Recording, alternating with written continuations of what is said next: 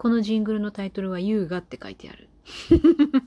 ちょっと海辺みたいな感じだったよね。さあ、58作品全部とりあえず触れ終わりました。ものすごい横道にもそれまくったけど。でも大体見てたね。意外とタイトルだけで見てないやつがあるっていうのにも気づいたし。知らねえやつもいたし。なんとなく触りは知ってるぐらいのレベルだったね。知らないやつも。でもほんと面白い。ディズニーはね、なんかこう、キャラクターズを集めたいとかってそういうのじゃなくて、なんかキャラクター感とか、もうあの感じが好きだから、ディズニーランドとかディズニーシーとか行っても、グッズを特別買って帰ったりとかしないんですよね。まあ、あの世界観がすごく好き。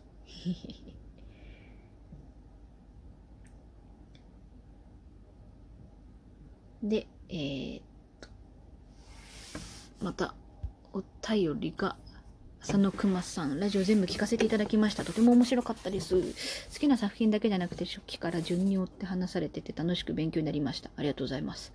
プリンセスの中で好きなキャラはラジオ内で話されていたのですが、王子の中では誰が好きとかありますか？私はラプンツェルやアリエルの王子が好きです。うん。私、アリエルの王子、やぼったいっつっちゃった。申し訳ない。でも雰囲気的にはアラジンと雰囲気似てるけどね、なんかもうちょっとなんかこう、シュッとしてる感じが好き。アラジンとか友人とか、あの辺は大好きですね。で、プリンスチャーミングはまた違う面白さがあって、正統派な王子だけど、可愛さが本当にチャーミングっていう名前の通り、可愛さがちゃんと垣間見える王子様なので好きです。あと、眠れる森の、眠れる森の美女の王子様。あの、実は7歳の頃、子供の頃にお姫様とオールラ姫と出会った出会ってたっていうあの王子様。あれがねあのー、お父さんにあのそんなのもう時代遅れですよっていうところがあるんだけどかっこいつかっけえなって思ってあの王子様も好き。あのー、まあでも大体スティーブンだな。あの眠れる森の美女の王子様は大体スティーブンで通用すると思う。あの感じ。何言ってんだって感じだけど。と王子様って言ったらそうだよね。あとは、まあでも、王子様つか、あれか、王様としてはもうやっぱダントツ好きなのは、シンバだもんな。これはな。私あの日本のアニメで一番好きだなって思ってパッて思い浮かぶのってあの犬の名探偵ホームズなんですけどもうマジ、ホームズかシンバかってぐらい、もうマジ、結婚するならこいつらがいいって思う。獣がいいって思う。でもな、実際の獣でも悪くはないけど、あのビジュアルの獣が好きだからな。どうにかなんねえかなっていつも思う。あれが一番いい。おうん、王子様はそれ。キャラクターだったら何が好きなのかな？割とそれぞれに好きだから、ディズニーはディズニーでまるっと好きだし、女の子はラプンツェルとジャスミン。外せないね。あ、でも、100ピカンジャのポンゴも好き。とてもいい。イケメンない、ハンサムな動物に弱いんだな、多分な。っていうので、うん、かな。王子様だとそうかな。ユージンとアラジンがタイで同率1位で好きで、王様っていう部類だとぶち抜いてシンバが好き。あと、アラジンに出てくるあのジャスミンのお父さんの王様も好き。ポチャポチャした。じじいみたいな感じの人も好き。あと、野獣も好きか、それで言うと。アラジンたちの次に野獣が好きかな。シンバも別格です。であと、クスコ、そうね、クスコも好きだな。王子様、チャーミング。結構ね、みんなこう、バリエーション豊かでいいんすよね。全貌が明らかにならないのは白雪姫の王子様かな。あ白雪姫16歳って言ったけど、確かあれ13歳なんですよね。確か一番年の差婚じゃなかったかな白雪姫。王子様が20歳ぐらいで、で、白雪姫が13歳だったはず。ロリコーンって誰かが言ってたのを見た気がする。これが長編映画一作目だよ。あまりにもすごい。それで、世界で、あ、14歳だって。14歳。わーお。あんま変わらんか。そう思うと、あれだな。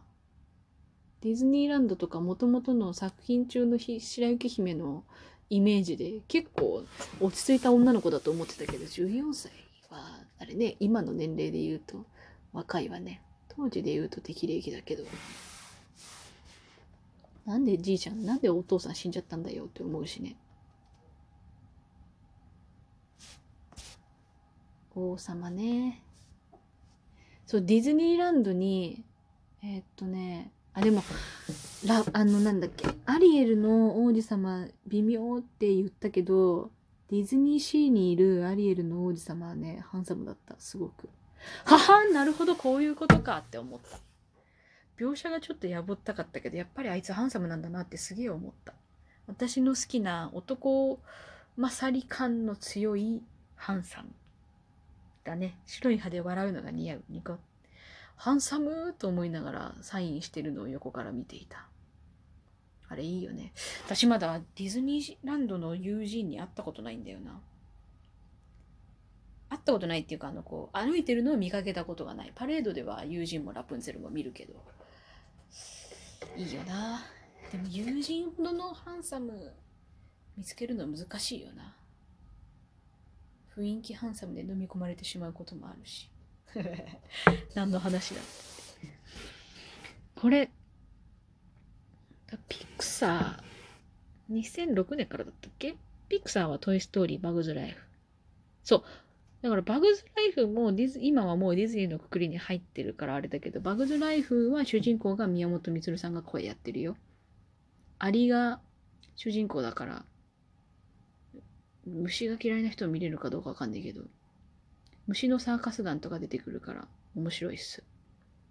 トイストーリーはね、この間4を見たの。配信で。あの、D、えっ、と、ディズニー、えっ、とね、D ライフじゃなくて、ディズニープラスで。もうね、ディズニープラスが日本版に、日本版営業始めますって言われたその日にもう会員になったからね。いくら？知らん知らん。もう入る入るって言って。秒で会員登録した。個人的にはすごい良かったと思う、トイ・ストーリー4。ああ、そっか、と。また一番最後のセリフ、あれをさ、すごく冷静に持ってくるの、マジかっこよくない？はあって言ったもんね、私。ほんとよかった。あのー、でもあの、あれは、トイ・ストーリーっていう世界観が好きな人とかだとやっぱしょっぱいかもしんないけど、2、1、2、3の中で、あと構バズがさ、大人になっていったじゃないですか。割とウッディは、あの、あのおもちゃたちの中では精神年齢高い方だと思うけど、バズが結構ね、まだ子供っぽいっていうか、こう、バカな感じだったけども、それがこう、バズも、こう、大人の男に、おもちゃだけど、大人の男になって、みたいな感じを感じたな。よかったと思う。うま最近のディズニーはね、全てがうまくいかないっていうことを書きがちだから、合わない人には合わなくなってきてるけど、あれはあれでよかった。ああいう、あれは別れというか、ああいう選択を取ったことで、っていうのもよかった。そういえば、ボーピップの顔も、あの、あれだね、アジア系のデザインにリデザインされてたね、そういえばね。顔つきが。どっちのボーピープも好きだけど。で、モンスターズインクね。モンスターズインク。かわいいよね。あれはもうあの日本語吹き替え版の石塚さんと田中さんがもう正解だなと思って。この二人がやりえないわって思ったもんね。で、それの反対側で全然またピクサーとは違うから、ソニーだったかなが作ったアイスエイジっていう 3D のアニメーション映画、氷河期の時の動物たちの話なんですけど、それで太田さんも、太田さんもちゃんと吹き替えやってる。アイスエイジもね、3ぐらいまで続編があるんだよね。あれの太田さんもすげえ太田さん。もう太田さんが当てるためだけに生まれたんじゃないかって思うぐらい太田さん。あれも見てほしい、アイスエイジ。ディズニー関係ないけど。モンスターズインク1に、えっと、ユニバーシティも見た、大学。あの、サリーが嫌なやつでよかった。超嫌なやつじゃんって思って面白かったな。あれが後々こうなるんだって。マイクだけは全然変わんないっていうのが良かったしね。あと、ランドールちゃんが、ああ、ああ、そうか、ひねくれちゃったのねっていう感じね。かわいそうにっていう。ファインディングニモ。ね、あの、こう、ファインディングドリーも見たけど、ファインディングドリーバカ可愛かった。おーって言った。海外のドラマみたいに、うーって言いながら見た。あれ、木梨さん大抜擢だったよね。ミスターインクレディブル。ミスターインクレディブルも面白かった。この間、2も見たよ。えっと、インクレディブルファミリー。あの、赤ちゃんにスポット当たるやつね。あの、インあのインクレディブルに出てくる、あの、おかっぱの博士みたいな人？あの人？中学の時のね、吹奏楽部の顧問の先生にそっくりなんだよね。びっくりした。うちの家族もみんなその先生のこと知ってるから、先生が出てるって言って。